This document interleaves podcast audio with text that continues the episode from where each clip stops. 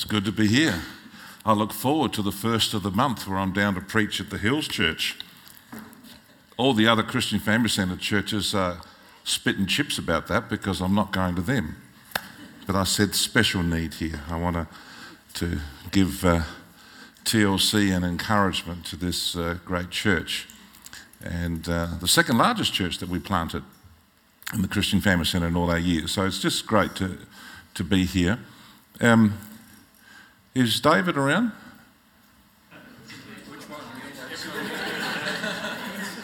Um, Dan's dad. Where is he? Oh, he's counting the money. Okay. That's all right. When he comes in, I've got a word for him as I was watching him. Anyway, I'll, I'll wait till he, he comes. He's a magnificent man, isn't he? Yeah, I just got a word for him. Just, just, I saw him and I, he reminded me of my dad, though my dad's a lot older, of course, but I just thought, oh, I'll just share something. Guys, um, your, um, your giving towards missions. You know, all of our Christian Family Centre churches, from the day that we, we birth them, we say, look, the final Sunday of the month, we've got to think of the poor. We've got to think of outside of ourselves. And, and, and you guys are doing really well. Um, and um, Sam was down on Thursday night to share with us when Pastor Barry Silverback and Pastor Jeremy Steele were together because we're actually raising the finance of Jeremy's support. That mainly comes from Seaton Church, uh, so we try and raise his personal support. He's been a missionary for 12 years, but the transport support, because he has to travel around the world, the Asia Pacific area. So you guys are putting in $3,000 a year for that.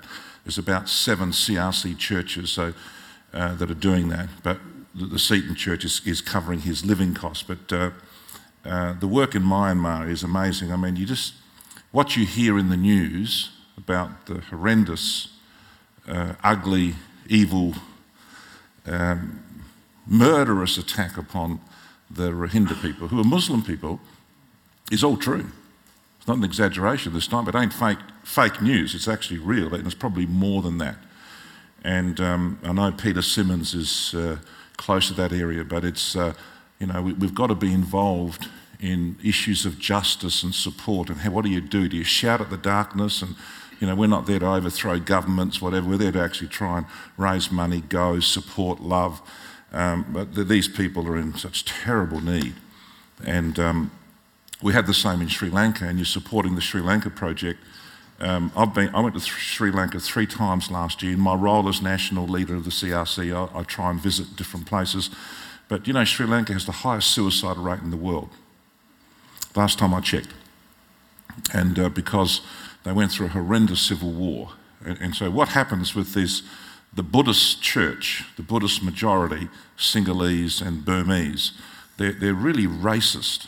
They hate the, the, uh, the groups that are Tamil Hindus or Tamil Christians or Muslim, a small minority Muslim community in Sri Lanka, same as in, uh, in Burma, the Burmese they're very nationalistic, and around the edges are all these other peoples. The Chin, Andrew's a Chin person, and they they come from China, India, and, and there's just this racism, hatred towards people who don't speak the same language, and and so these poor Muslim people. I mean, the policy has been the military will go in and they'll rape the girls, scare the living daylights out of the to say get out of here, and they just would burn the villages down.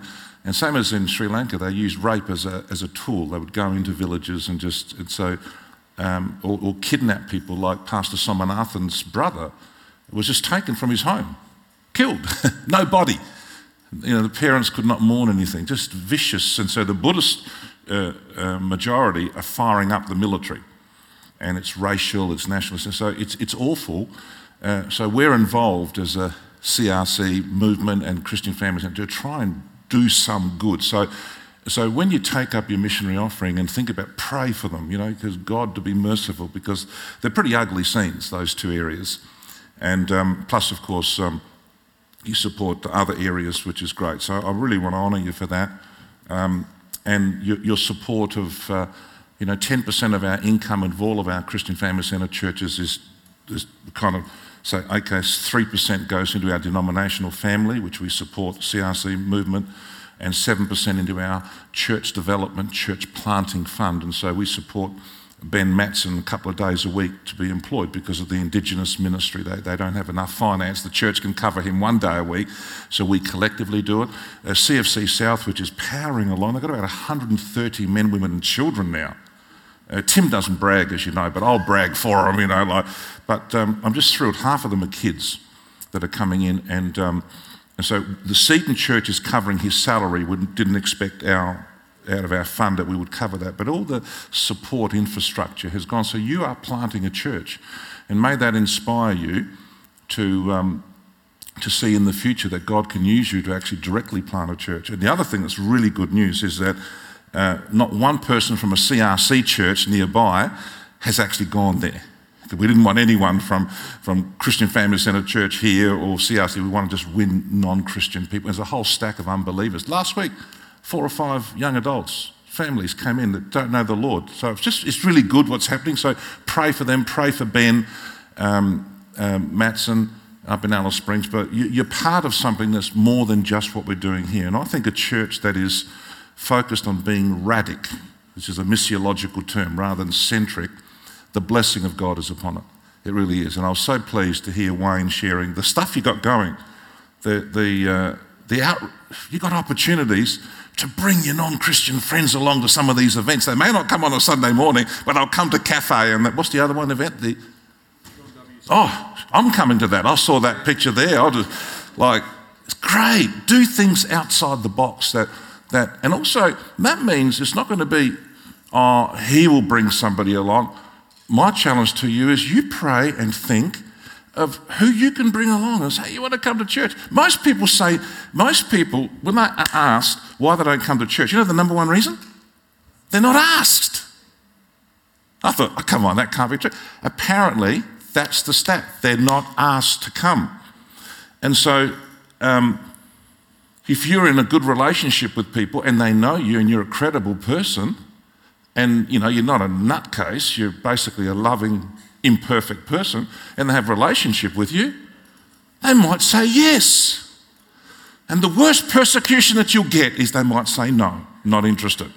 Well, that's real rough when you compare to Myanmar and Sri Lanka, right?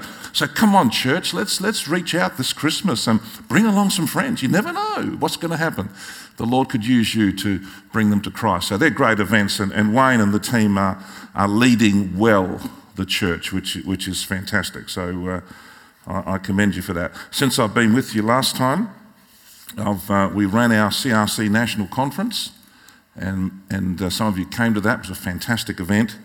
Then I went to the Philippines to share with 150 pastors and leaders for a week, and uh, flew back last week to a week of our national executive team. We meet three times a year, the national leaders of the movement, state chairman, we meet together and then I had the 400 plus gathering for 24 hours, which is the churches that are 400 plus. We've got nine of them in, in the CRC. We have 24 hours together, kind of skilling. And uh, I'm here, and tomorrow I go to Athens for the Refresh Conference, which is um, uh, a major. Uh, God has answered a prayer for 47 years. I've been thinking, how the heck can I have an impact upon the homeland of my parents? And I tried several times, didn't work. But now I'm speaking to all the evangelical and Pentecostal leaders once a year. Can you believe it? They want my book, the, the books, and all that stuff. And so, um, and the opportunity is we're doing some interviews to see whether there'll be some church planters that might want to come to Adelaide and we give them a finishing off process to say, look, come to Seaton and we'll send them to Alice Springs, we'll send them to, to actually observe and we teach them and train them on how to plant churches. Once they've done their theological training, then they go back to Greece and plant churches. Isn't that great? So, uh, um, so it's fantastic. I'm really thrilled uh, with the opportunity. And, uh, but I appreciate your prayers because the pace has been a, a, bit of a cracker.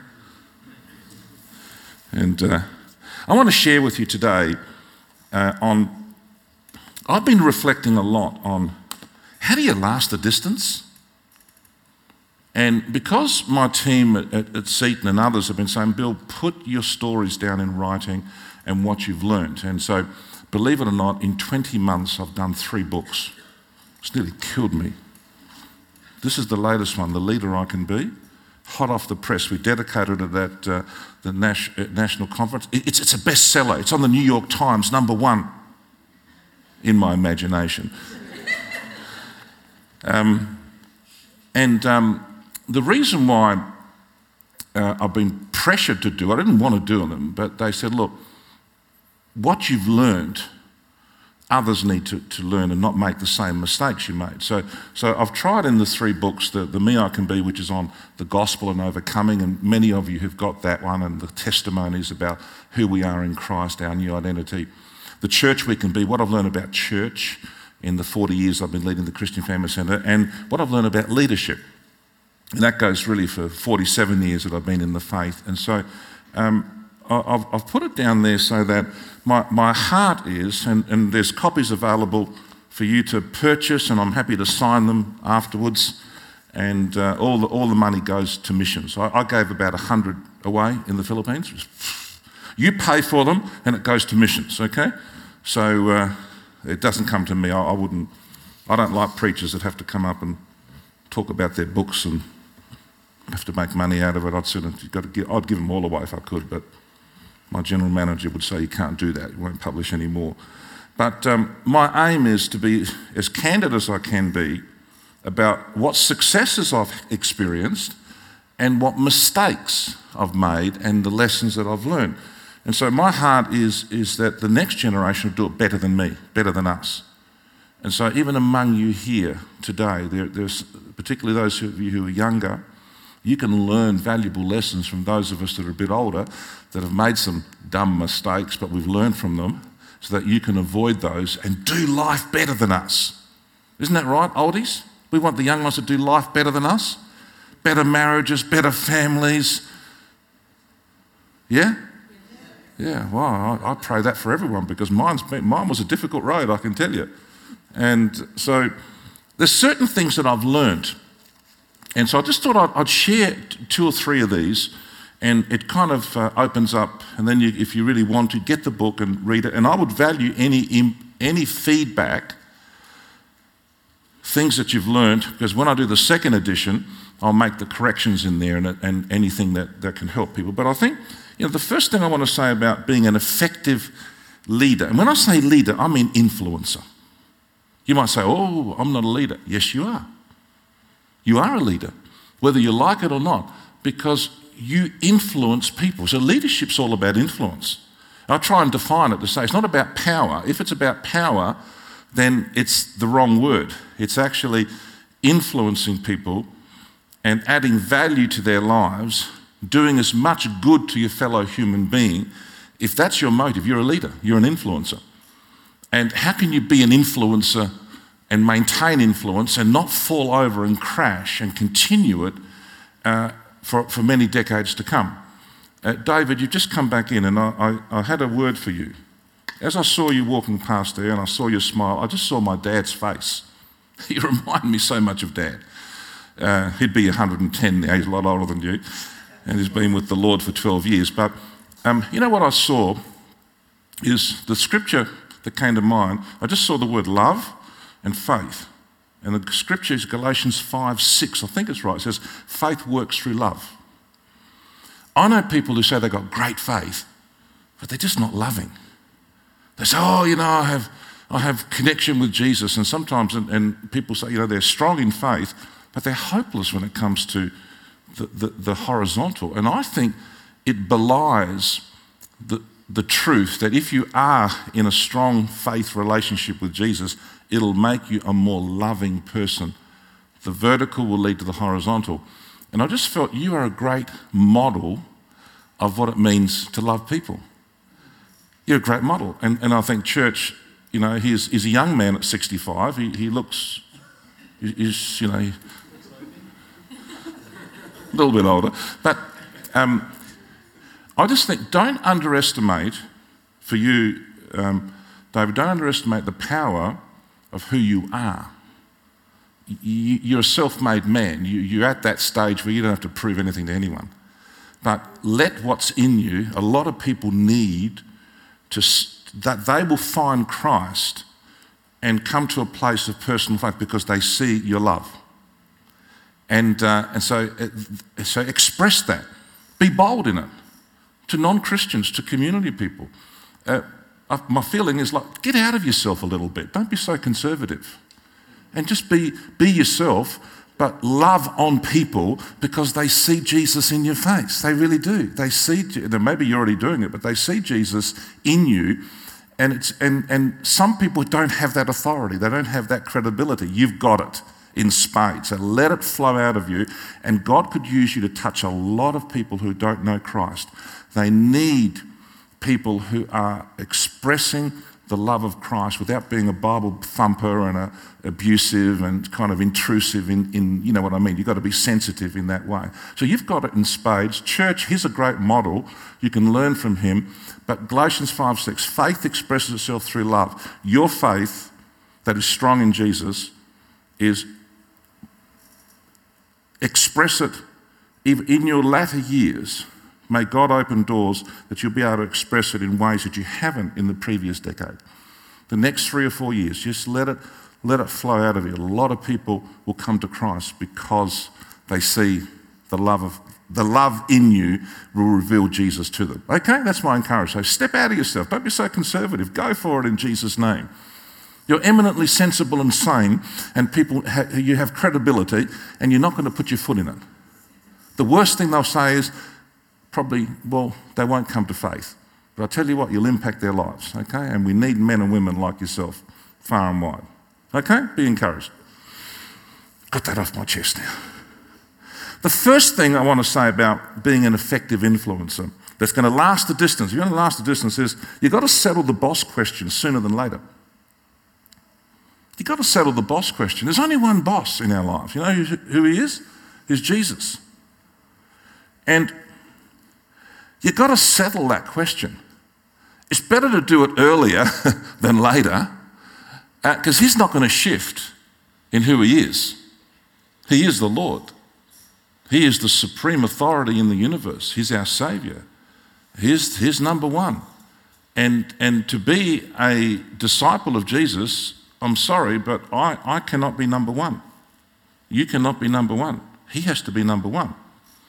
And um, when we settle this matter, now we do settle it at, at some level when we come to Christ. So you can't, when you become a Christian, you've got to, and we affirm He is the Lord of my life. But, I'm, but then at our water baptism, we settle it again, don't we? Because then we're saying, okay, I'm going to publicly affirm that He is the boss, that my old life is dead and buried, and, and water baptism is a burial service, symbolic that the old life is dead. And when you rise up, it's a symbol that there's a new life and it's the life of Christ. So it's again a dedication time to say, well, you're the boss. When we get baptized in the Holy Spirit and, and we're given the gift of speaking in a brand new prayer language, again, it's a question of who's the boss because now, every time I use my spiritual prayer language, my hotline to heaven, I have to yield control of even what I say. Hey, and I don't lose control of my mind when I speak in, in my prayer language. I lose, I yield control of what I speak. So some people misinterpret this and they caricature Pentecostals as being you're in a trance and you lose control of your mind. Well, that's a cult.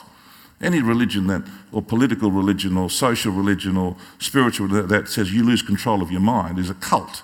And we say, no way, we worship God with our mind. We just yield control of what we say, but our mind is focused on Jesus.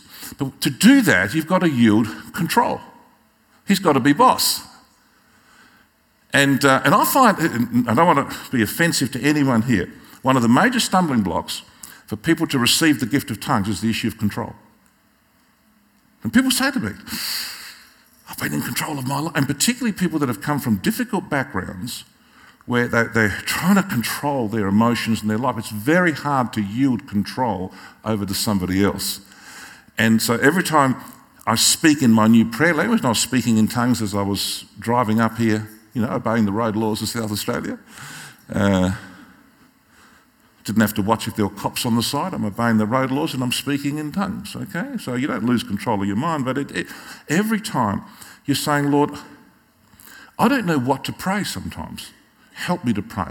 I don't know how effective my message is going to be today. Lord, help me that I might just bless somebody.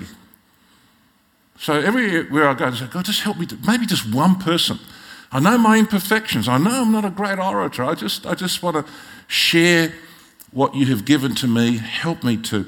And, and when I speak, as I'm yielding control so that He is the boss. So it's got to be a practical thing. And folks, if you want to last a distance spiritually, you've got to yield control over to Him and settle the boss question sooner than, than later, really. Um, and when I'm successful, and when you are successful, and it's wonderful to be successful in life, in marriage, with kids, at work, to achieve in spiritual serving Jesus, you've got to be so careful. Jesus said in Luke 6:25, I haven't got it up there, he says, Be careful when all men speak well of you. Hmm.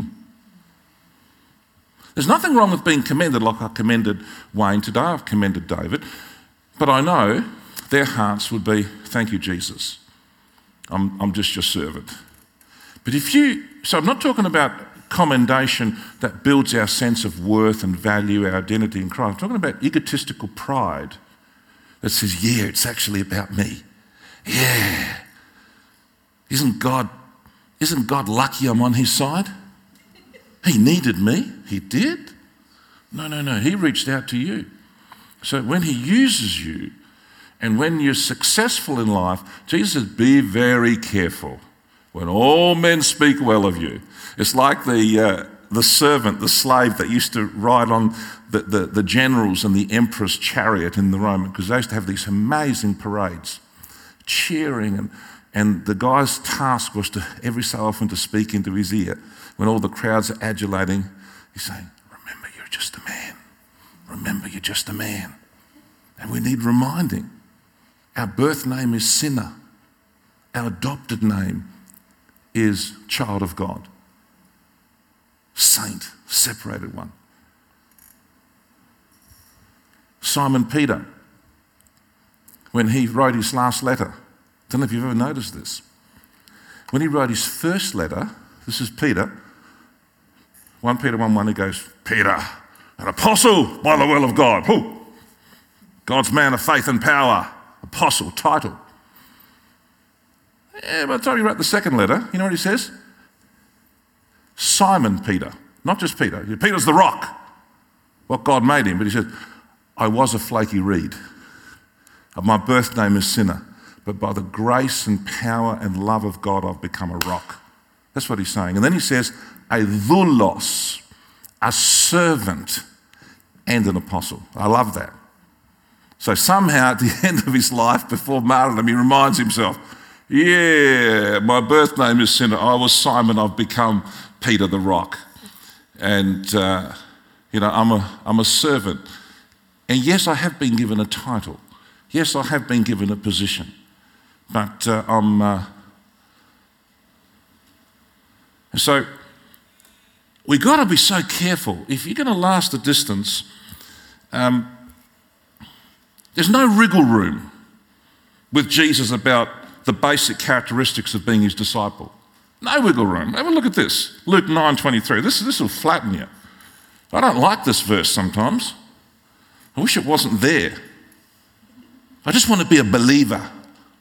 Just believe on his cross and receive all the benefits of salvation. Oh, Jesus, let's talk about your cross and how it blesses me. You took up the cross for me. I'm saved, I'm healed, I'm free, and I've got eternal life. What's this business about my cross you're talking about? He says, Well, you got to take up your cross, not to get saved. But if you want to move from being a believer to a disciple, see, many believed Jesus. But then he said some things and they go, Oh, it's a hard saying. And they left.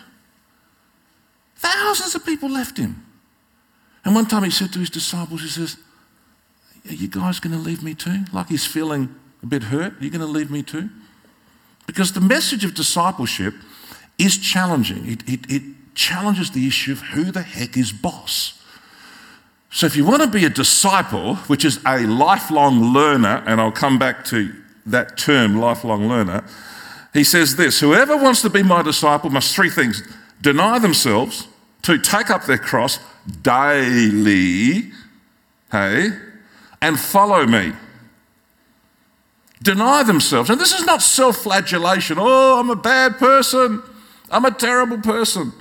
C.S. Lewis says this about denying oneself. He doesn't say, and wisely, he says that humility is not thinking less of yourself.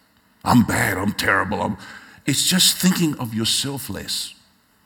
That's all. To take up our cross daily, deny self, think of myself less, not think less of myself. To deny themselves and take up their cross. How do I take up my cross daily? Well, every day I've got to make decisions. Are they going to be selfish or selfless decisions? In a situation I'm facing, in my marriage, with my kids, with my grandkids, with other people. Is at the core my decision making selfish or selfless? Or will I be demanding or will I be considerate with this person? And those who are in positions of leadership, if you're a boss, if you have influence over people, it's easy to become really demanding, egotistical, and not polite and considerate. I try in all my requests, always put a please. Just procedurally, just a, could you, and, and I mean, I'm the boss, for goodness sake. If I want this done, I expect it to be done, right? No, no, you've got to remind yourself these are people, not robots. So put a please there. Could you please? And then say thanks. Appreciate that. Injecting consideration, considerateness towards people. Look, if you just did husbands and wives, I, I, I, if you're having a hard time with your spouse, for the next week, just add the word please and thank you to your interactions, and you'll have a new husband and a new wife. Just build in a little bit of courtesy, consideration. Sweetheart, would you like a cup of tea? And she comes up to me and she goes, Are you okay? She wants to take my temperature. I don't want anything from her. I just want to bless her. Or do the dishes, or clean the floor, or do my own washing. Yes, I do do that. This old Greek dinosaur has changed. When I first got married, that was a woman's job. What? Men do that? Well, you learn through suffering. you learn, and, and I tell you, the Lord nails you on this. Will I be demanding or will I be considerate? This is what it means to take up my cross daily. And then to follow me. To follow him requires that I accept that I'm a man under orders. I'm under authority, his authority. That's why I love belonging to a denominational family. I don't believe in independent churches. Never have. I got saved by Jesus in the CRC. It's not the perfect denomination, but it is a denomination. We're not independent churches.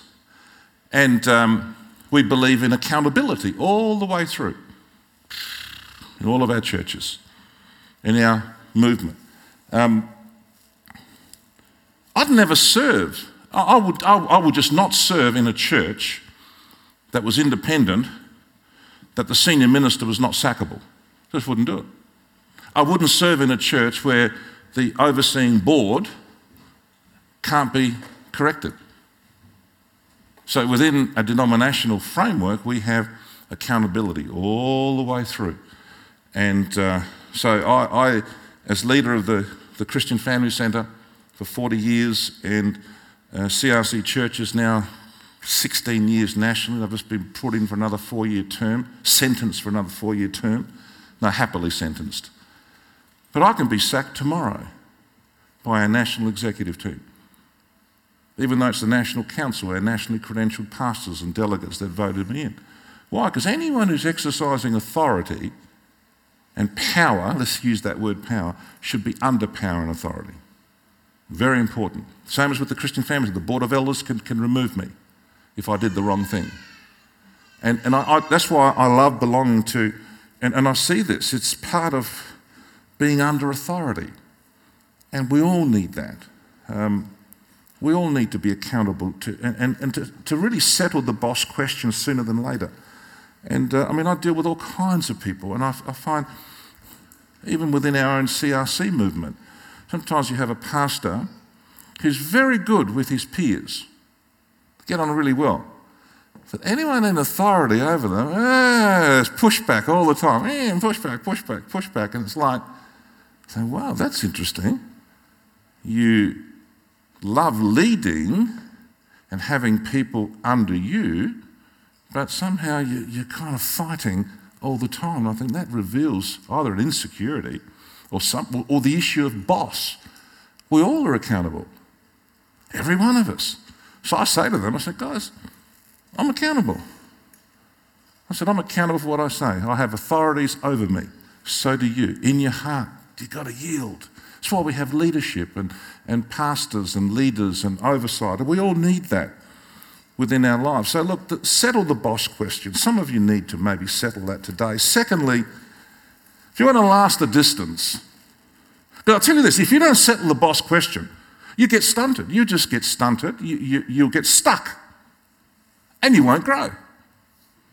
And I know people in their 60s who are less mature spiritually than some who are in their 20s. And they've been in the Lord 40 years because they're stuck. They won't submit to Jesus in that area of their life. They won't yield to Him. and it's like, well, so it, it pays. And He's not for moving. I am the Lord, I change not. Jesus Christ is the same yesterday, today, and forever. And so you're hitting yourself against a rock. You know, he won't be moved. And the reason why we can trust him is he's totally good. He's totally merciful. He has our best interests. But if he yields to us and we say, I want to be boss, thank you. And that's what James and John wanted to do. Chapter one of this book talks about James and John. They said, We want to be boss, thank you. Move aside, Jesus. Two special thrones, please, next to you in heaven. And it caused terrible division. These were part of the 12. And Jesus said, You don't know what you're talking about. You don't even know what you're asking for. Are you crazy? He's basically saying my interpretation, and he corrects them. There can only be one boss, is Jesus. If he isn't your boss, he needs to be. If you haven't given your life to Christ, you're not here by accident. Let him save you, let him touch your life, let him heal your, your inner being. Secondly, pursue servanthood that is sacrificial in all of your relationships. If you want to last a distance, it's all about others' gain and not about me gaining from serving others. And it's not to negate the fact that we get personally fulfilled and, and it's tremendous fruit but when we serve Jesus, but it's actually about other people's gain. If I'm serving to get something from somebody, it won't work.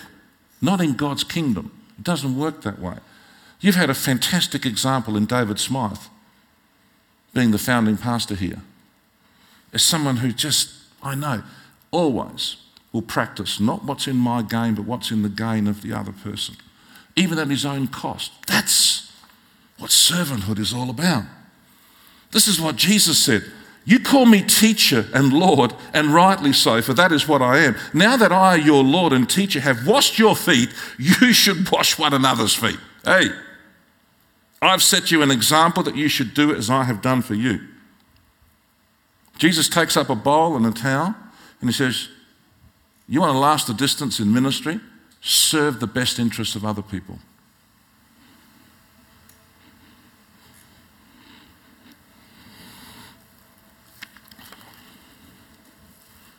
There's a whole denomination in Australia, Pentecostal denomination. When they meet for conference, their national leadership do not eat meals with the plebs.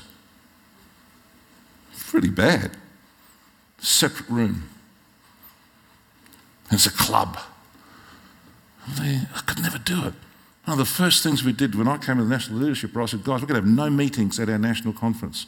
If anything, just go and sit with the pastors and leaders. And I'll say to my PA, I said, let's just find a church that's a small church, it's got a group of people, and let's surprise them to say, Bill Vasilakis must have come and have a meal. Well, they nearly die. Because I don't know them all. The national leader, you know, the largest church, he's going to come and sit with us. And we talk about anything and everything. I talk about snooker with them, the greatest sport in all the world. I talk about boxing, and, and they just think, who is this man? Why? I deliberately do. I love doing it, meeting with them, but I don't want to meet with hobnob with those who are the, the leaders. We can meet, like I had a whole week with them. It sends a signal. Even in church. Will I just talk to those who are my friends, or will I reach out to somebody who's new and, you know, with a cup of coffee and just take an interest in their lives? That's what add value to someone's life. You, you, to me, it's crucial. Um, I've never asked, you know, I've never asked for money. I don't record this in my book because it might. I've never asked for money ever in my ministry. I've never asked the Christian Family Centre for money. I've never talked about my salary. I need a rise. Never in 40 years. If they don't give me enough money, I'll just send my wife out to work. That's fine. That's the Greek way.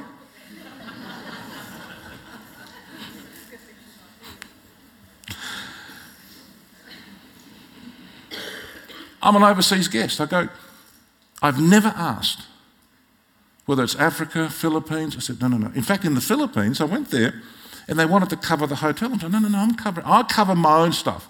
The car, the, uh, Pastor Bill, we want to cover that. I said, all right. I said, but I said, don't deny us the blessing. I said, okay, but I don't want any honorarium. You guys can't afford that. I said, I, get paid a salary. I don't need it. So I'm not going to deny somebody, uh, and if they do want to give it to me, I'll just say, you know what? I'm going to give it to my wife, and she will give it usually to missions, or that she might be able to travel with me. I just I won't spend it on myself. I just feel like I've never asked for it. We, we invited a guest speaker from America to come at our national conference. Fantastic speaker. I met him once. Invited him, and we get a letter from the PA saying he, you know, at the the going rate is $10,000 minimum a message. And we had him down for four messages. I said, What? I just said, Just say no thanks. I'll do it for free. So it's, the, it's around. So the, the CRC, we're not, for, we're not for budging on this. We will give our guest speakers g- generous honorarium. They never ask. If someone asks for it, we kick them out. We say, we don't want them. We're there to add value. Why should I go to a conference? What I'm going to get from it, or am I going to add value to people's lives? So the CFC and the CRC, we are built on this. And I want to encourage you to, to uh, make sure your heart is to serve, and it's all about servanthood. Look at Mark 10:45. I love this verse. For even the Son of Man did not come to be served, but to serve. And get this, to give his life as a ransom for many. Now think about it. The Lord is saying that the basis for our salvation and the motivation for all of our ministry or is in his name is to be the same sacrificial servanthood. Not what I'm going to gain, what am I going to give? How am I going to add value to another person's life? And I tell you, a church that's built on that, the Lord is pleased with them. The Holy Spirit will rush in to help. You'll see this church grow and develop, and why it's survived these 20 years. It's because it's built on this foundation. Thirdly, never stop learning, and you will always keep growing. This is the third thing. You know, never stop learning. If you stop learning, you started the dying process. I'm talking about emotionally, spiritually. The day I stop learning is the day that I'll hang up my spurs and say, you know what? I'm 64. I'm planning for at least another 11 years till I'm 75. That's, that's my objective. I've actually planned to that to say, okay, but I would not stay around in any leadership role if I wasn't still learning and unlearning and growing. And there's nothing worse than to see a young person who has stopped growing, who just is not learning. And uh, is there such a thing as failure? I hate the word failure. I hate the word fail. F A I L. It is worse than the worst swear word. I won't even say it, obviously. The word fail. It's a shocker. I'd sooner have somebody swear at me the foulest language than to say, You have failed or you are a failure. What a terrible, terrible word that is. I had a teacher say that to me once. I must admit I was naughty. I was a naughty Greek boy. I was in year, year 10 or year 11, and, and she just was exasperated with me. And she, in front of the whole class, she says, Vasilakis, you're going to fail this year, and your life is not going to amount to anything. Wow, what a curse from an authority figure. And all the kids go, well, what's Billy going to say now? So thankfully, my mum always positively reinforced me as, as, as a young boy. And uh, another person would take that as a curse and believe it and act it out subconsciously, subliminally. I just bounced back. I said, Nope, I'm going to pass this year. I'm thinking, What the heck am I saying? I've, I've, I've played hooky half the year to play snooker. Man, I'm going to pass this year and I'm going to amount to something in life. And all the kids cheered me. Yay!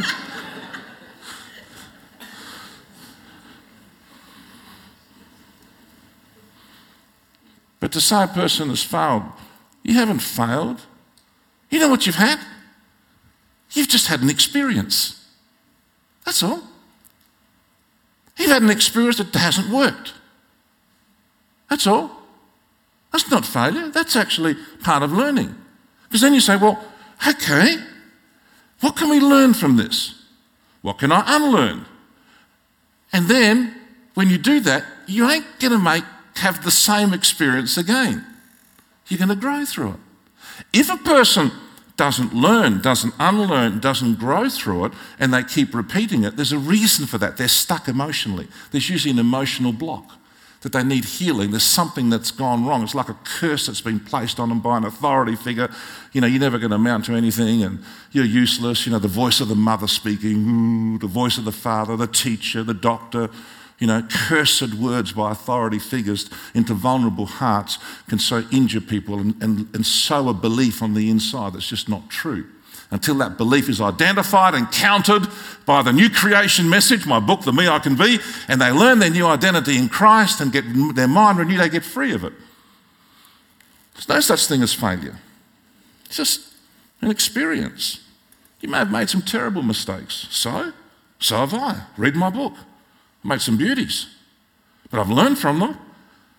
Do it once, not a second time. Do it the second time, my wife would kill me.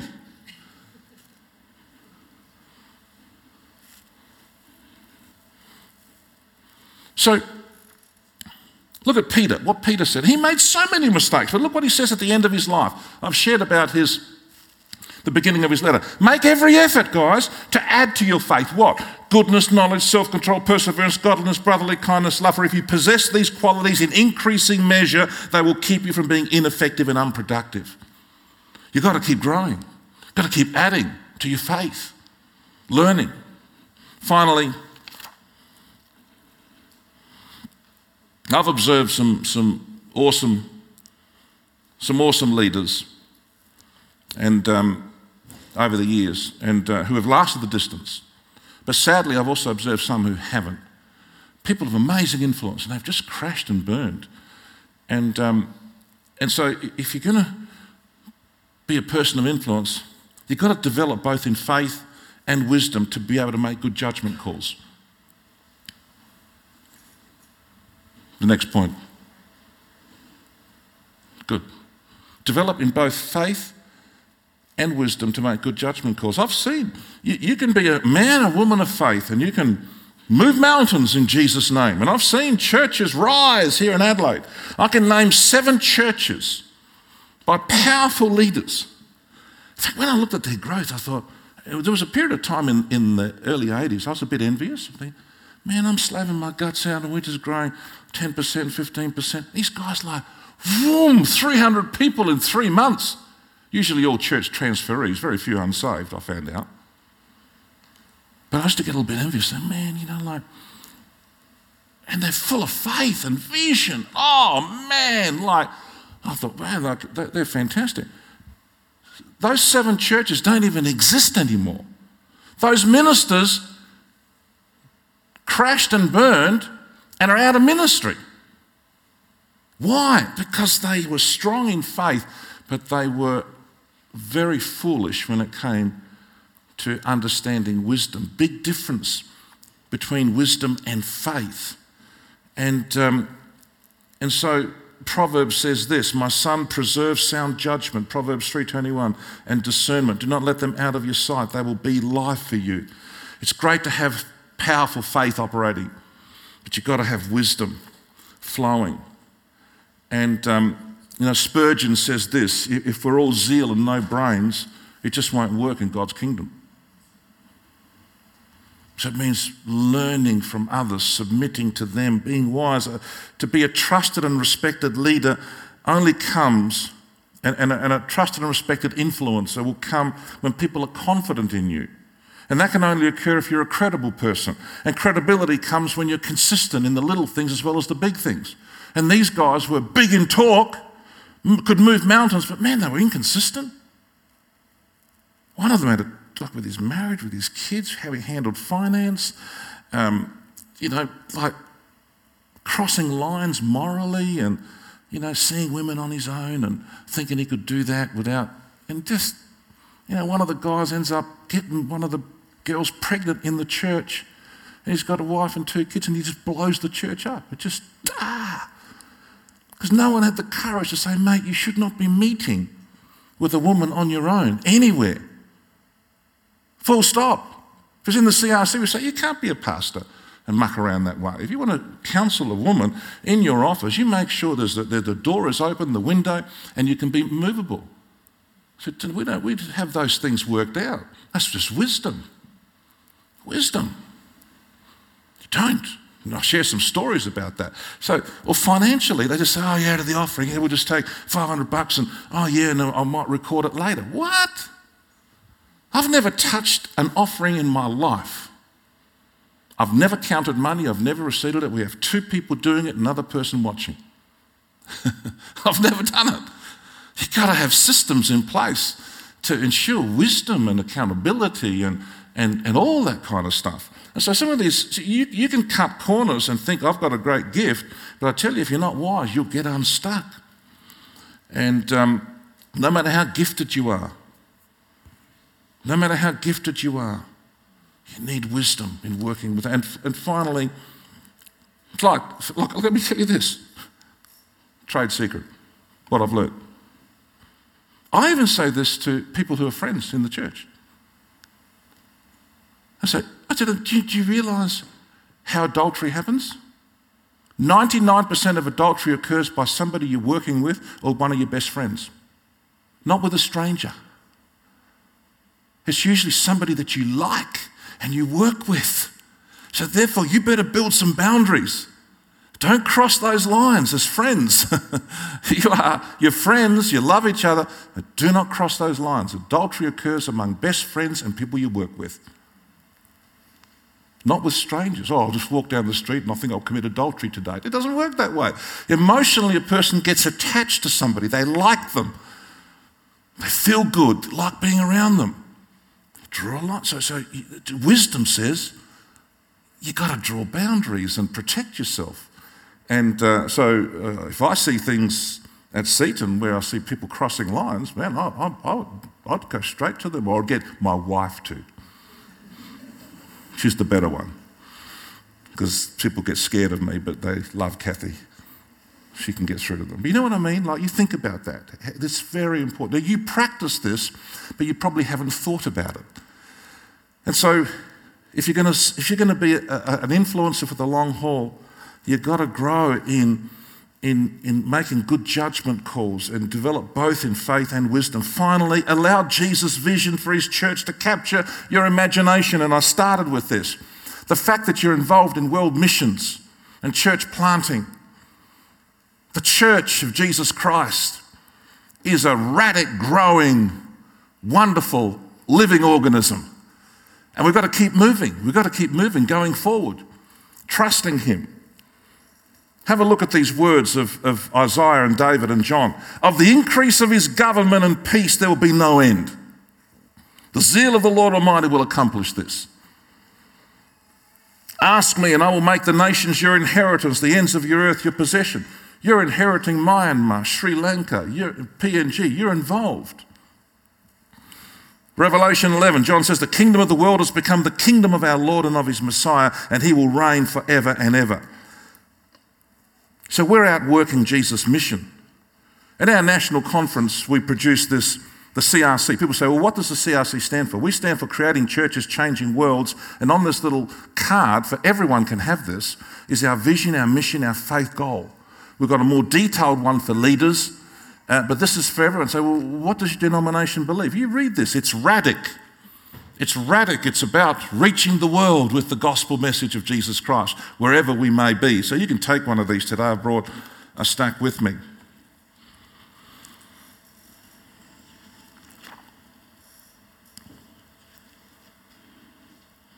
Our big faith goal. Our big faith goal by our 100th birthday is we want to have 500 churches in, in Australia, CRC churches. That's just six a year we're planning. We did four this year. So we're 120 something churches. So we're saying, so our whole national executive team was saying, you know what, we, are, we, are, we want to plant. We want to have 500 churches by our 100th birthday in 2045. And we want to have a, a, ministry presence, an ongoing ministry presence in every nation on planet Earth. We're in 64 nations now. We've only got another 130 to go or so. That's our vision, that's our heart. You have a ministry presence, you, you go, and uh, you've been sending David Bland, David Smythe to Myanmar, and that's going to continue. I said to Sam the other day, get ready, we're going to send you there. Tell Joe, and, you know, maybe David Bland again could go representing, but you've got to keep going and you've got to have teams that go to Myanmar, go to other places, short term missions, Central Australia. Uh, we've got to be moving out.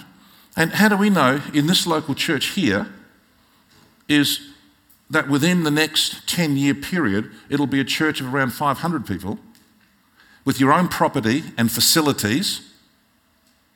That's probably going to cost probably about $2 million, I would think probably a million for land and probably a million for, I think. And that, you think 10, 15 years, how's that going to be done? Easy, when we're all involved. Not one, but all of us involved.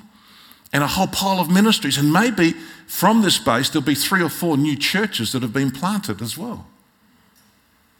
Why not? I'm thrilled with CFC South. They're already talking about planting in Aldinga Beach. I'm like, you sure? Yeah, we've got people there. We've got two families. Have you got the pastor yet? No. But we're thinking. I'm thinking, that's radic. I said, good on you. That's what God wants to do with all of us. And this is how we maintain our spiritual influence. Can we stand together? I'd like to lead you in a prayer. I've gone a bit over and I need to bring it to a close.